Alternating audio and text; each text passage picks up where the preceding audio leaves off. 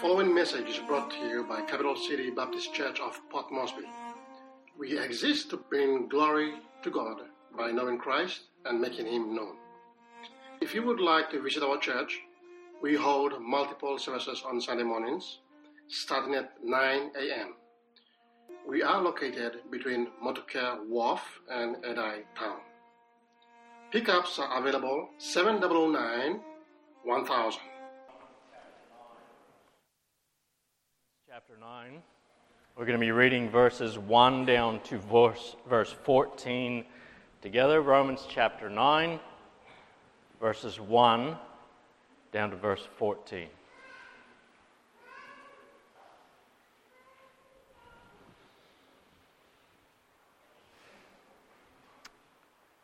Romans chapter 9, verse 1. I say the truth in Christ. I lie not. My conscience also bearing my, me witness in the Holy Ghost. That I have great heaviness and continual sorrow in my heart. For I could wish that myself were accused, accursed from Christ for my brethren, my kinsmen, according to the flesh who are Israelites, to whom pertaineth the adoption and the glory and the covenants and the giving of the law and the service of God and the promises, whose are the fathers of whom, as concerning the flesh, Christ came, who is over all, God blessed forever. Amen. Verse 5. Not as, no, not as though the word of God hath taken none effect. They are not all Israel which are of Israel. Neither because they are the seed of Abraham are they all children. But in Isaac shall thy seed be called. That is, they which are the children of the flesh, these are not the children of God, but the children of the promise are counted for the seed. For this is the word of promise. At this time will I come, and Sarah shall have a son. And not this, and not only this, but when Rebekah also had conceived by one, even by our father Isaac. For the children being not yet born, neither have done any good or evil, that the purpose of God according to election might stand, not of works, but of him that calleth. It was said unto her, The elder shall serve the younger. As it is written, Jacob have I loved, but Esau have I hated. Verse 14. What shall we say then? Is there unrighteousness with God? God forbid. Morning will be in the book of Romans, chapter number 9. So thankful that he gave himself in our place. Who shall separate us from the love of Christ? Shall tribulation or distress or persecution or famine or nakedness or peril of the sword? Nay, in all of these we are more than conquerors through him that loved us so.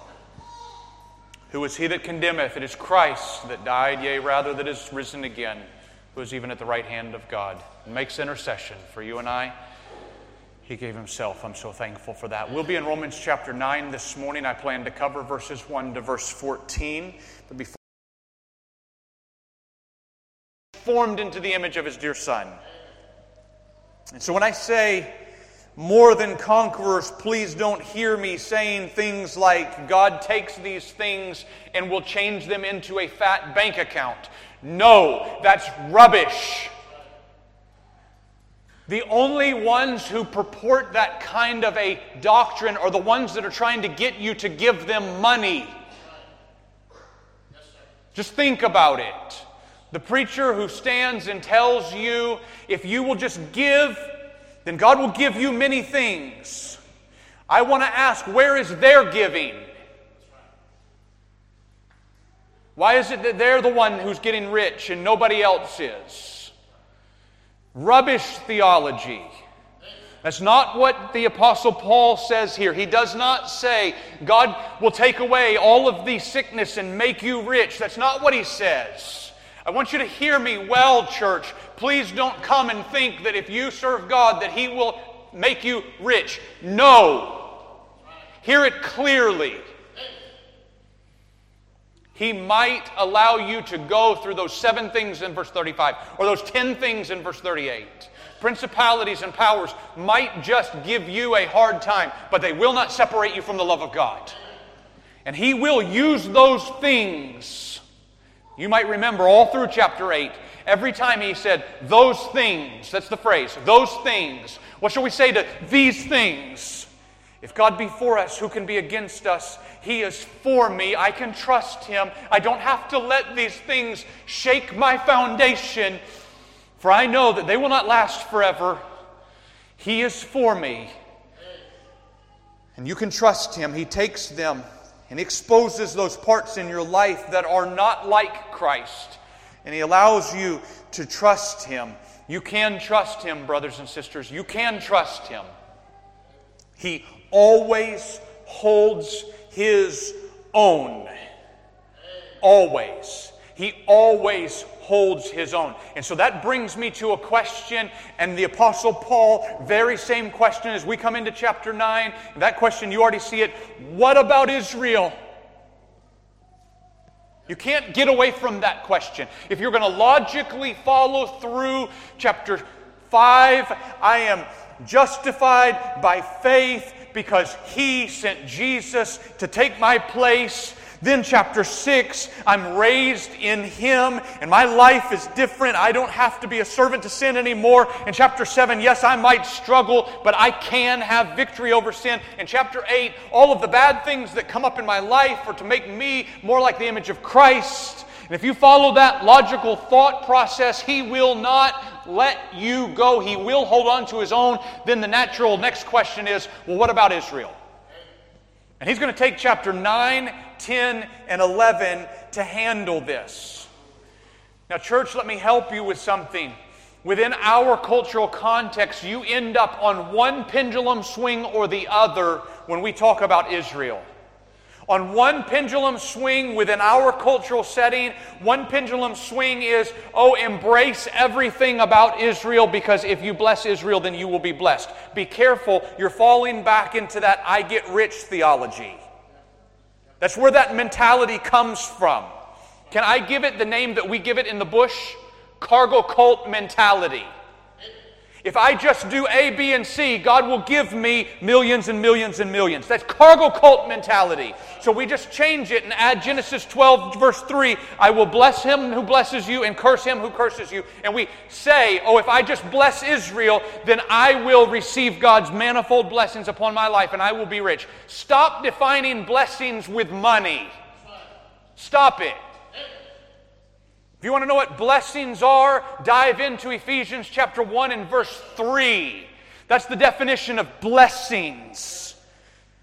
Blessed be the God and Father of our Lord Jesus Christ, who has blessed us with manifold blessings from heaven, his spiritual blessings upon our life. Oh, if you want to define blessing with a Kina value, you've completely missed the fact that the greatest blessing that could ever happen to your life is that Jesus went to the cross for your soul. You make it to heaven, it doesn't matter how much money you had in your bank account when you died. It doesn't matter. tell them to bury you with all your riches. What good is that going to do for eternity? So stop defining blessings with money. You want to know what the blessings are? Oh, God has saved my soul. That's a huge blessing. And for the rest of my life, I can be right with God and I don't have to live in sin. That's a huge blessing. So when you read the word blessing in the Bible, think in those terms. Please don't buy in. That wasn't in my notes. Please don't buy into this rubbish thinking that says, oh, if I just do good things to Israel, then God will do good things to me and my bank account will get fat. No. Because what you end up doing is you end up spending the rest of your life trying to figure out how is it that I can bless Israel.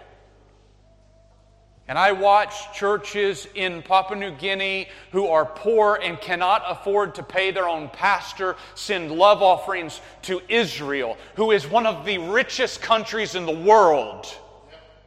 Makes no sense to me. On one side of the pendulum swing is this idea that if I can just embrace Israel and I can just do everything good that I can to Israel, God will somehow, cargo cult, fill up my bank account. And then the other end of that pendulum swing is one who says, well, we live in the New Testament and we need to just forget about Israel. That's another end of the pendulum swing. And if you're not careful, you'll end up in a Nazi racist mentality that says the Jews rejected Jesus, we reject the Jews. Be careful, guys. The pendulum swings both ways. And just as much as that one is wrong, so also is this one wrong. So be careful that we don't end up on either side. So the Apostle Paul is going to address what about Israel? And he's going to take three chapters. We'll take two months, eight weeks it'll take us to walk through this. And so I want to encourage your heart. Please don't sit back and go, Well, I'm trying to figure out what is it I need to do for Israel? And please don't, on the other end of the pendulum, sit back and say, well, this doesn't apply to me, because it very much does apply to you. Because here was the question if nothing separates us from the love of God, and God has given his promises to Israel in the Old Testament, and they're very clearly there. If God has given his promises to Israel, and now Israel is not right with God, and God is open to Gentiles, well, what about Israel, didn't God give them promises? That's the question. And I'll just shoot straight to the answer God always fills his promises. You can bet on it, and he's going to use Romans chapters 9, 10, and 11 to prove it to us. God never forgets his promises. He always fulfills his promises. He always holds on to his own. And even today, while you might think that maybe God has forgotten Israel, he's still God and he has not forgotten Israel. By the time we come to the end of chapter 11, he will make it very clear that God is not done with Israel, even though it might seem that way. God always accomplishes his purpose. God always keeps his promises. He never lets go of his own. Something else that I want to point out as we're coming into chapter 9, because there are good men who fall on different interpretations. I'll explain where I'm coming from. If you know theology, I am a dispensationalist.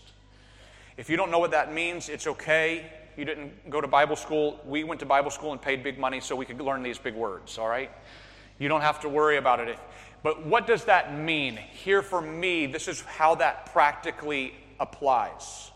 I do not take chapters 9, 10, and 11 to show that the church is Israel.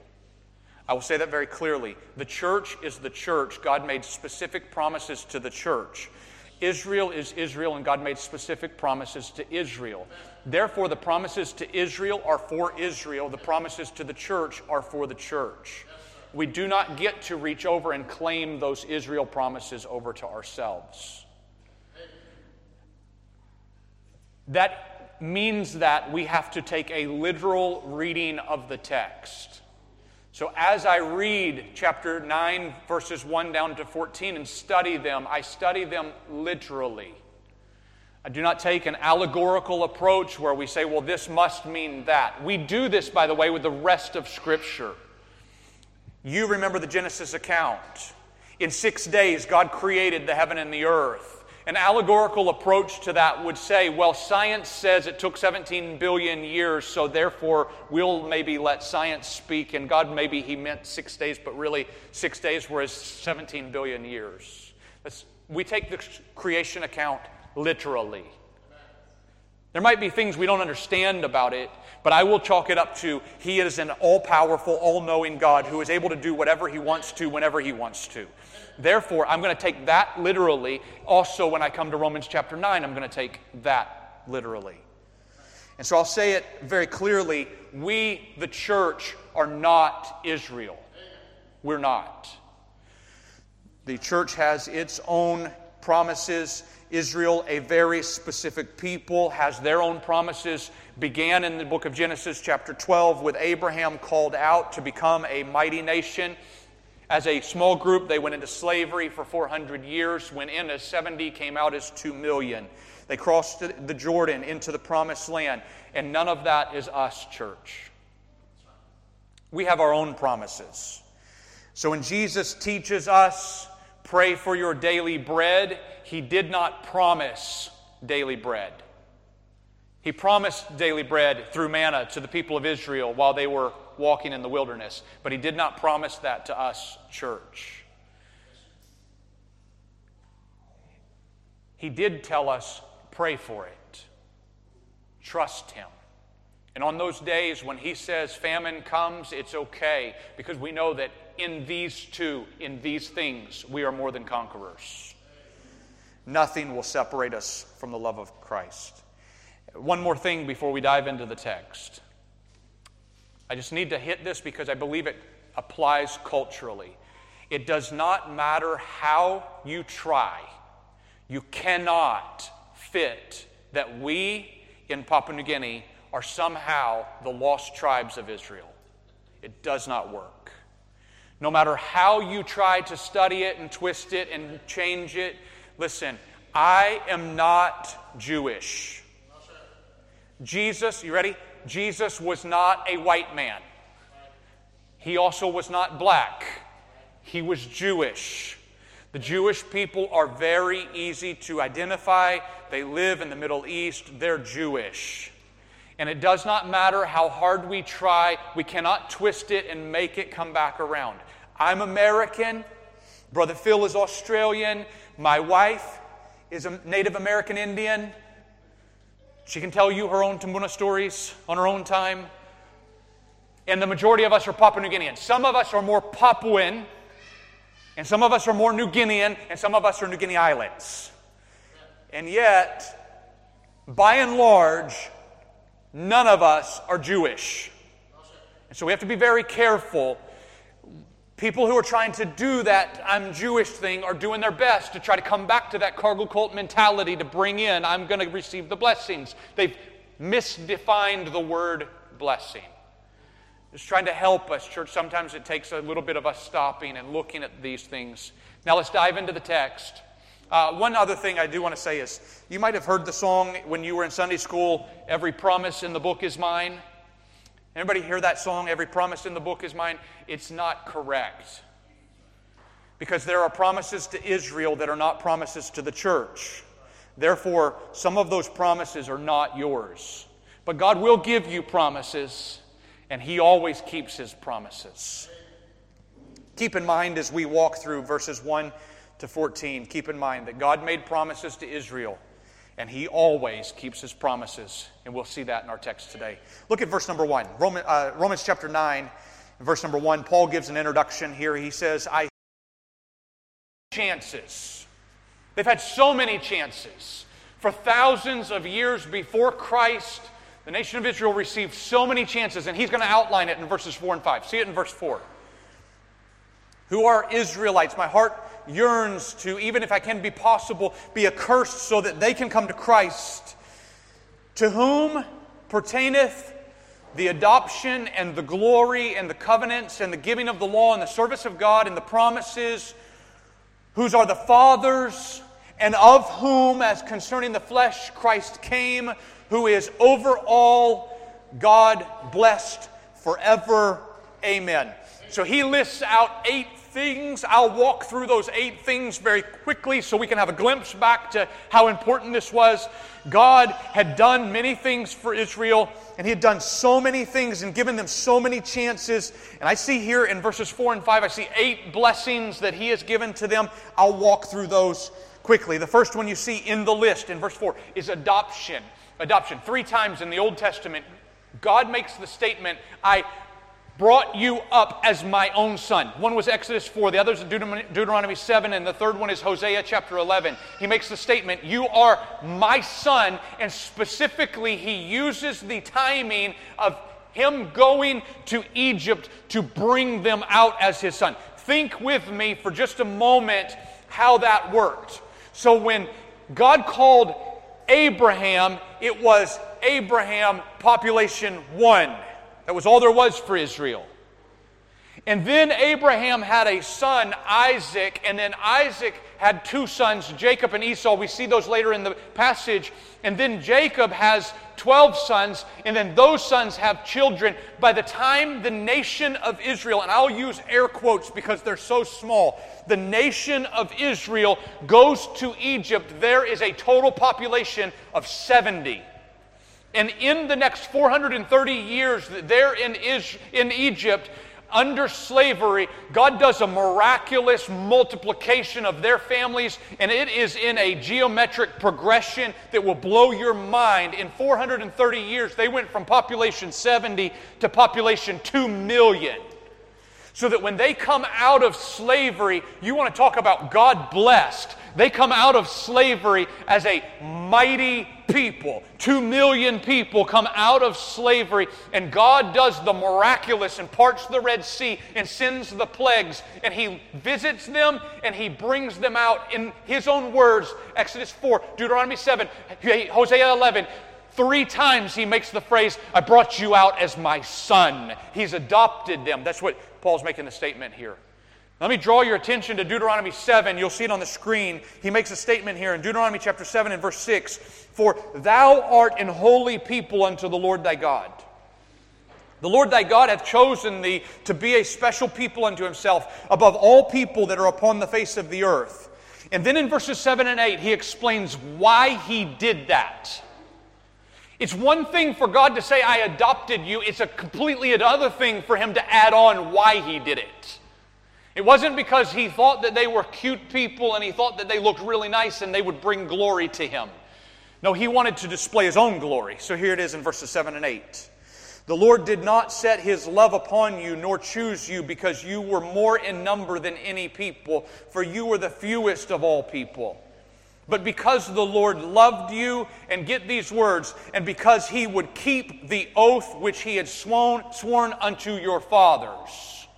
So, why was it that God adopted the people of Israel? Why did He adopt them? Because He'd made a promise. And God always keeps His promises. This is a theme that will repeat all throughout Romans 9, 10, and 11. God always keeps his promises. And one of the ways that we know it is because of the adoption of Israel. He said, Yeah, you went in and you were 70. You're coming back out as 2 million, but I'm adopting you as a son because I made a promise to your fathers. The second thing that I see in this list, you can see in verse 4 also, to whom uh, pertaineth the adoption and the glory. The glory of God was shared with Israel in many different forms, sometimes in the pillar of a cloud, sometimes in the presence of smoke. The one that most often comes to my mind when I think of God displaying his glory to Israel was through the Shekinah glory. That was in the holiest of holies inside the tabernacle. You remember the most secluded place within the tabernacle was the holiest of holies, and there was the Ark of the Covenant. And the two seraphim with their arms and wings spread forward and their eyes glancing down upon the mercy seat, the abiding place of God upon the earth. And from there came forth the Shekinah glory. Within the holiest of holies, there was no lamp no candle. God Himself was the light. Moses, you might remember Moses on Mount Sinai asks God the phrase, Show me thy glory. I want to see your glory, Lord. And God said, You can't handle it. No man can handle the full presence of the glory of God, for it will consume you. Do you realize nobody else got this? Israel only. And if you remember the rest of the story about Moses seeing the glory of God, God put Moses into the cleft of the rock, covered him with his hand, walked by and removed his hand so that Moses could glance upon the backward part of God. And it said that when Moses came back down off the mountain, his face shone so brightly as it were the moon reflecting the light of the sun. You can imagine as Moses' face reflected the glory of God upon his face in such a brightness that the people asked, Please, will you cover your face because we can't handle the brightness?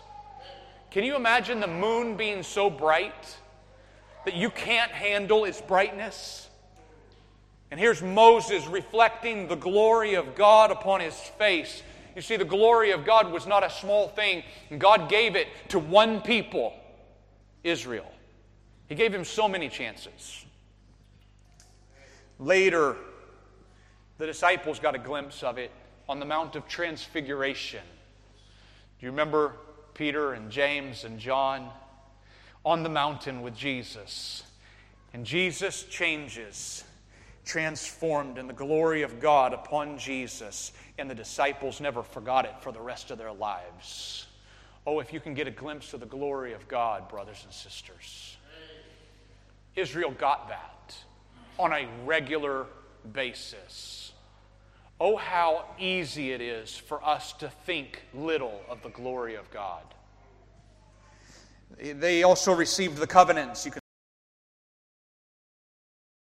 might remember this one from Genesis chapter 12, the calling of Abram. Genesis 12, verses 1 to 3 The Lord said unto Abram, Get thee out of thy country and from thy kindred and from thy father's house unto a land that I will show thee, and I will make of thee a great nation. That's a covenant. God says, I'm going to do this. I'm going to make of you a great nation. Now, notice it wasn't because something Abraham had done, it was simply only because of who God is. God says, I'm going to do this. I will bestow it upon you. Your children turn their backs on me, I will still make of you a great nation. And I'll take you into a land that I will show thee, and I will make of thee a great nation. I will bless thee, make thy name great, and thou shalt be a blessing. And I will bless them that bless thee, and curse him that curseth thee. And in thee shall all families of the earth be blessed. This is a covenant from God to Abraham for the nation of Israel. And that last phrase has affected every single person on the planet ever since then. And in thee shall all the families of the earth be blessed. That happens because of Jesus Christ. For through Abraham came Jesus, and every family on the earth has been blessed because of that blessing. And then also, God made a covenant with David that was 2 Samuel chapter 7. This was a covenant having to do with the kingdom and who would sit upon the throne. I'll read for you verses 10 to 13, 2 Samuel chapter 7, verses 10 to 13. Moreover, he's saying to David, I will appoint a place for my people Israel and will plant them, that they may dwell in a place of their own and move no more. Sliding to the end of the verse, when thy days be fulfilled, and thou shalt sleep with thy fathers. David, after you die, I will set up thy seed after thee, which shall proceed out of thy bowels, and I will establish his kingdom. He shall build a house for my name. And here's the phrase and I will establish the throne of his kingdom forever. The fulfillment of that prophecy, that promise, that covenant is yet to be made. For right now, Israel has no king. However, there is coming a day when the King of Kings and the Lord of Lords will sit upon the throne in Jerusalem, the Son of David, the Son of God. The Lord Jesus Christ will take up his rightful place, and that covenant will be fulfilled. You see, God never forgets his promises, and he will follow through. one of the things that was given was the covenant. Another thing that was, has been given was the giving of the law. You see that in verse 4. And we could spend all morning talking about the significance of the giving of the law, the ten plagues, and the parting of the Red Sea as they left. The, as they came to the Mount Sinai, you can just imagine what all was involved. God saying to the people, Don't even approach to the mountain and touch it.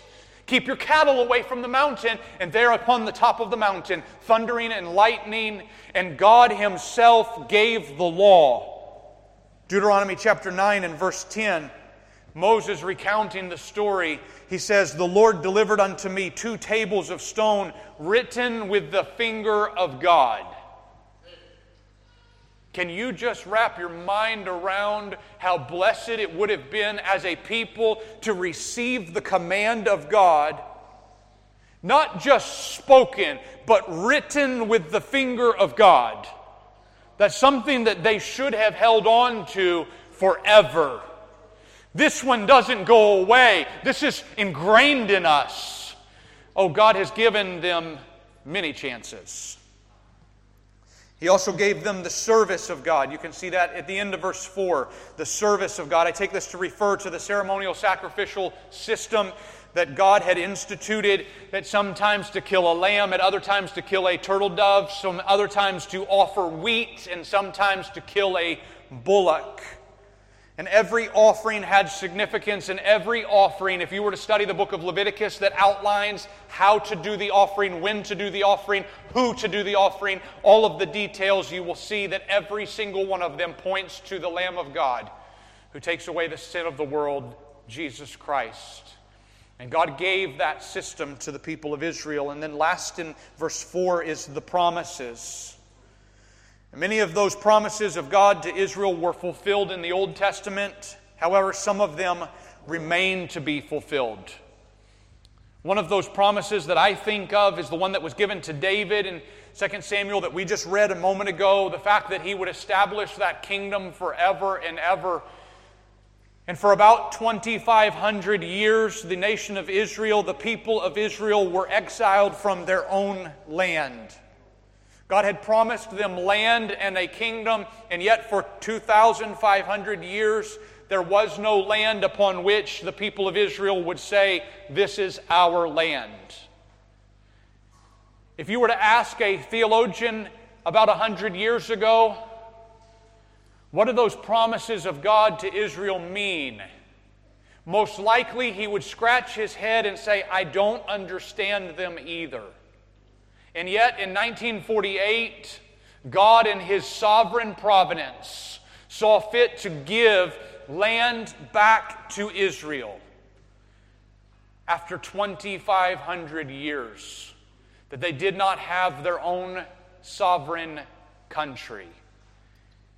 And now, from 1948 and going forward in history, the people of Israel live in the land of Israel, the nation of Israel, and they are guarding that land with their very lives.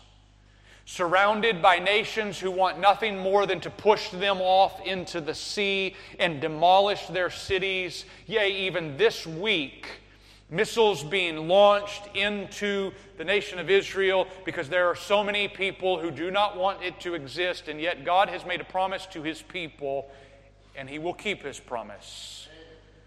There is coming a day when all things will be made new, and the King of Kings will sit upon his throne. God made a promise, he always keeps his promises. As we look into verse 5, Number seven on the list of things that have been given, blessings that have been given to the nation of Israel, is the fathers. It was a gift of God that was given unto them. And you just think of the people who they, as a nation, look back on in their history Abraham, Isaac, Jacob, Moses, David. These are great patriarchs to their nation. They're the fathers of their nation and ones that they look back on. Can you imagine what it will be like when we come to the final day and God brings perhaps Elijah and Moses, is what it looks like in the book of Revelation? Can you imagine what it would be like as those two come to be witnesses to Jesus Christ for the nation of Israel? Oh, how quickly they will turn, for they will be hearing their own fathers. These are blessing that God has given to the people of Israel, and nobody else got those. And then, lastly, in that list is the Lord Jesus Christ Himself. See in verse 5 quickly whose are the fathers, that's the nation of Israel. You had the fathers, and of whom, out of Israel, of whom, as concerning the flesh, Christ came. Jesus came as a Jewish child, born to Jewish parents grew up in a Jewish home, going to the Jewish synagogue, knowing the Jewish law, died at the hands of Jewish chief priests and Pharisees. And he says, God has blessed you. And you and I know that they rejected him. John chapter 1 makes it so clear in verse 11 He came unto his own, and his own received him not. God gave them so many chances. Not only did that, not only did he give them many chances, Another blessing that he gave them was the fact that the people of Israel were chosen so specifically. They were chosen very specifically. You can see it in verses 6 down to verse 13. Verse 6. Not as though, not as though the word of God hath taken none effect, but they are not all Israel which are of Israel. He's going to make a very pointed statement here just because you think you're Jewish doesn't really mean that you're Jewish. For oh, how many of the Jewish people, even the ones that he's calling out who have rejected Christ, how many of them would say, Oh, I'm right with God because of my birthright. I was born into this, therefore I get this. And then they would go and live like a wicked devil and consider themselves right with God just because of what ethnicity they were born into.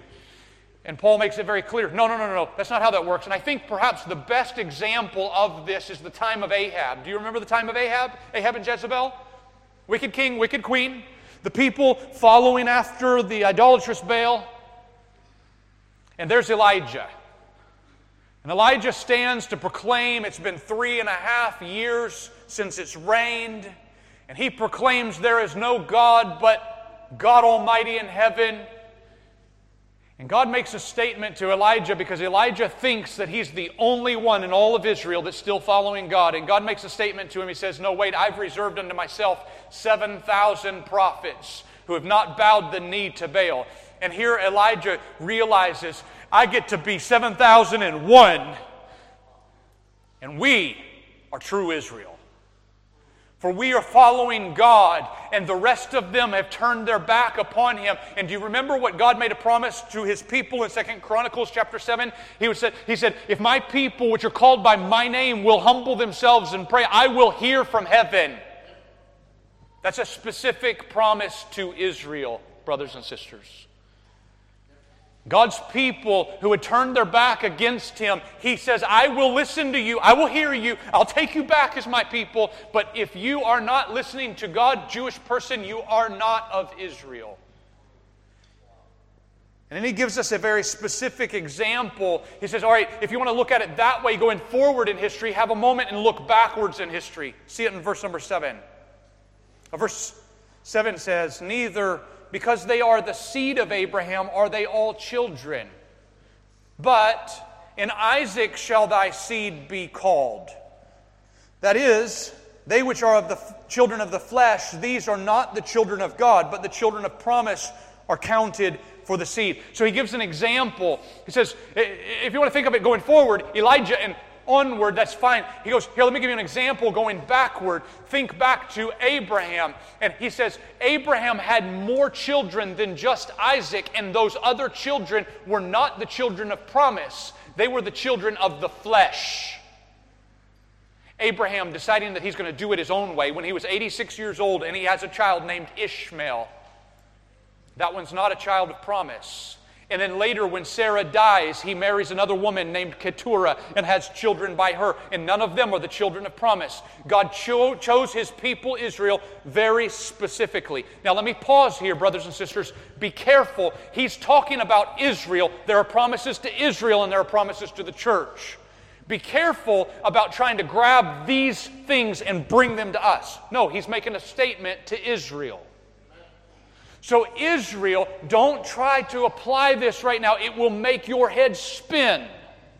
He's making a very pointed application at Israel. Israel, if you turn your back on God, He hasn't turned His back on you. He will fulfill His promises, but He's waiting for you to come back to Him. And so, in this, He says, I only chose Isaac. I promised Isaac. All the rest of them were children of the flesh. And he goes, even beyond Isaac, it continues to be very specific. See in the next verses. Verse 9 For this is the word of promise. At this time will I come, and Sarah shall have a son. And not only this, but when Rebekah also hath conceived by one, even by our father Isaac, for the children being not yet born, neither having done any good or evil, that the purpose of God according to election might stand, not of works, but of him that calleth, it was said of her, said unto her, The elder shall serve the younger, as it is written, Jacob have I loved, and Esau have I hated. So here's the statement God's very specific in the way He chooses this lineage. Again, please don't try to bring this to us in the church. He's making a point to Israel. Israel, God chose you specifically through Isaac. And then, further after Isaac, he chose you very specifically through Jacob. And it wasn't because something Jacob did. Jacob and Esau, verses 12 and 13. He makes it very clear. Jacob and Esau were still in the womb of their mother. They haven't had a moment of consciousness where they can think, I love God and I hate Satan. They don't have a moment of that. They did not do any good works in order to be chosen. While they were still in the womb, God said, I want that one, and that one I'm going to leave for divine judgment later on. This one, I'm going to use him. So God chose the nation of Israel specifically through Sarah, Abraham through Sarah, to Isaac, Isaac through Rebekah, to Jacob, not to Esau. And that is God's divine prerogative. He gets to choose what he wants to choose.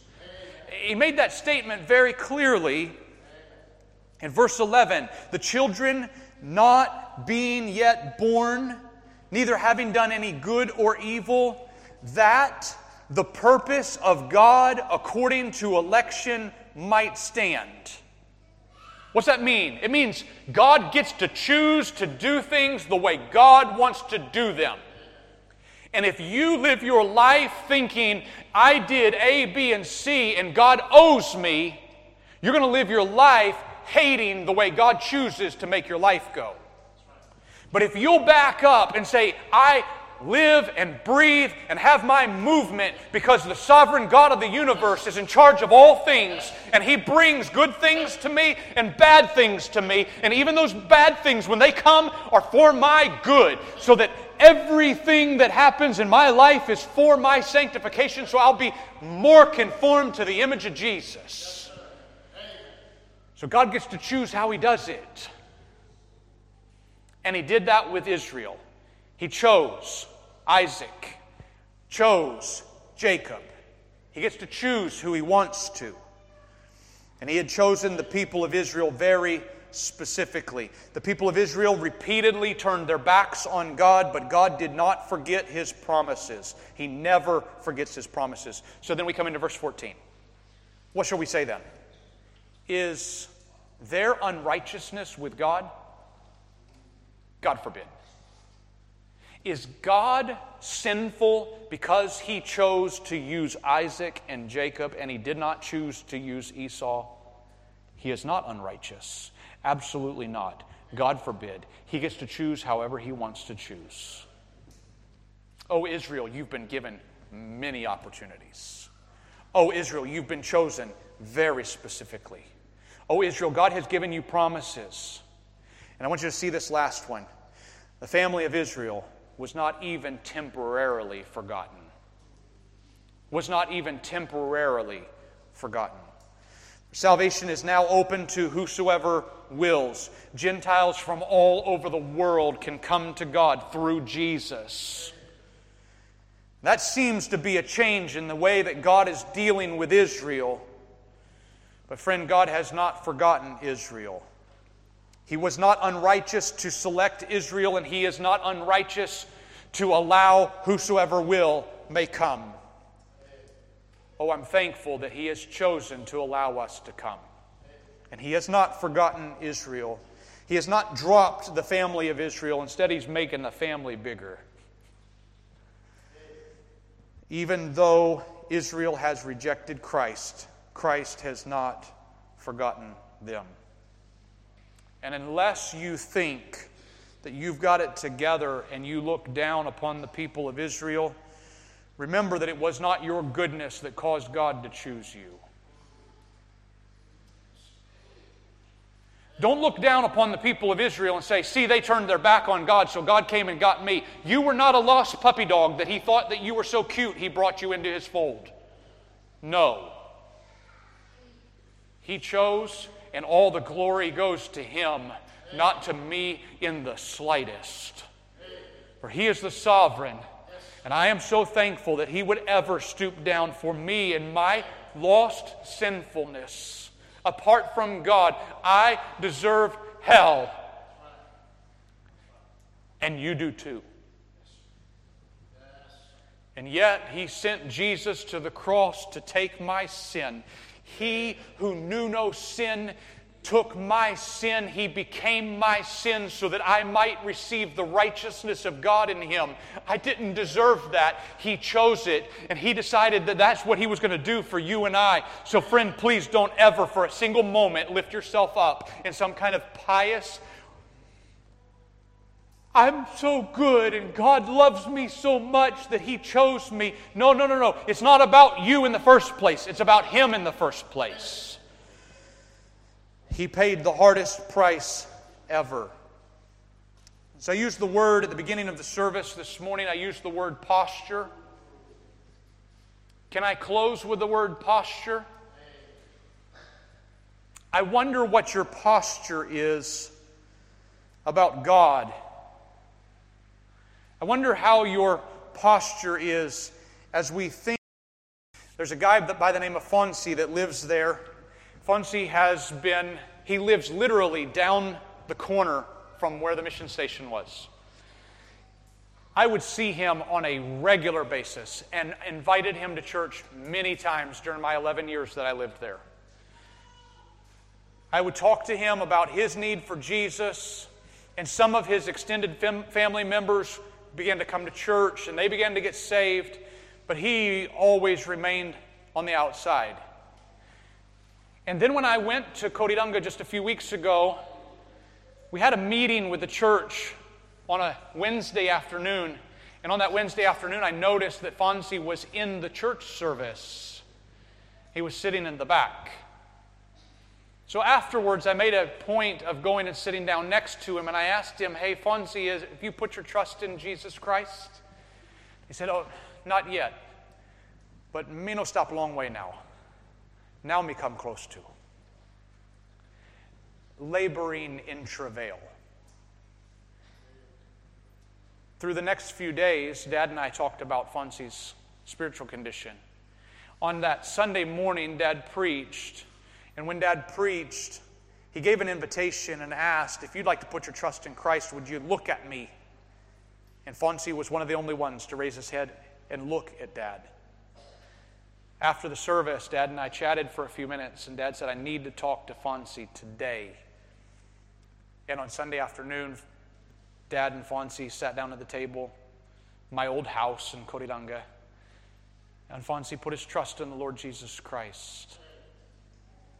I have no doubt Fonzie will be a major part of that church going future.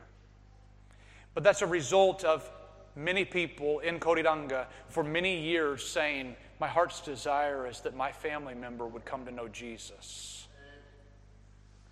And over and over they asked him, and over and over they told him. And so maybe you're already in that process right now. And maybe you're already doing it. You're asking, and you know, if I ask him one more time, he's already going to look me in the eyes and tell me I already know what you're going to say. Ask him again. And maybe you've gotten them to the point where they come to church and they hear the gospel, and maybe the gospel just hasn't sunk in yet. Encourage it, keep it going. Or maybe you just haven't given it a second thought yet. And so maybe this morning I might encourage you would you think like Paul, my heart's desire, even if it's possible, and it's not, but if it was possible, God, let me take their place so that they can know you.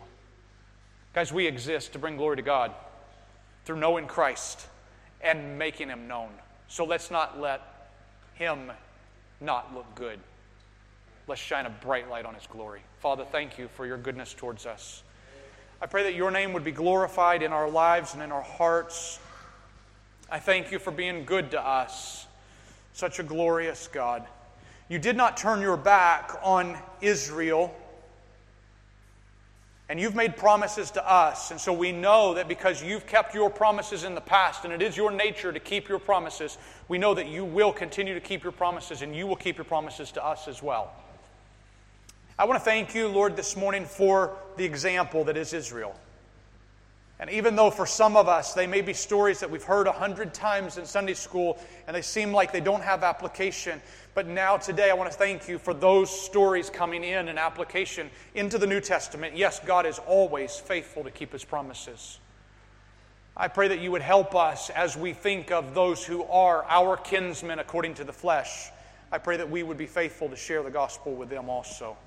For it's in your beautiful name I ask it. Amen. Thank you for listening to this message by Pastor Matt Allen of Capital City Baptist Church of Port Moresby. We would love to have you join us for service if you are in the area. If you need help with transportation, please give us a call on 709 1000. Again, it's 709 1000.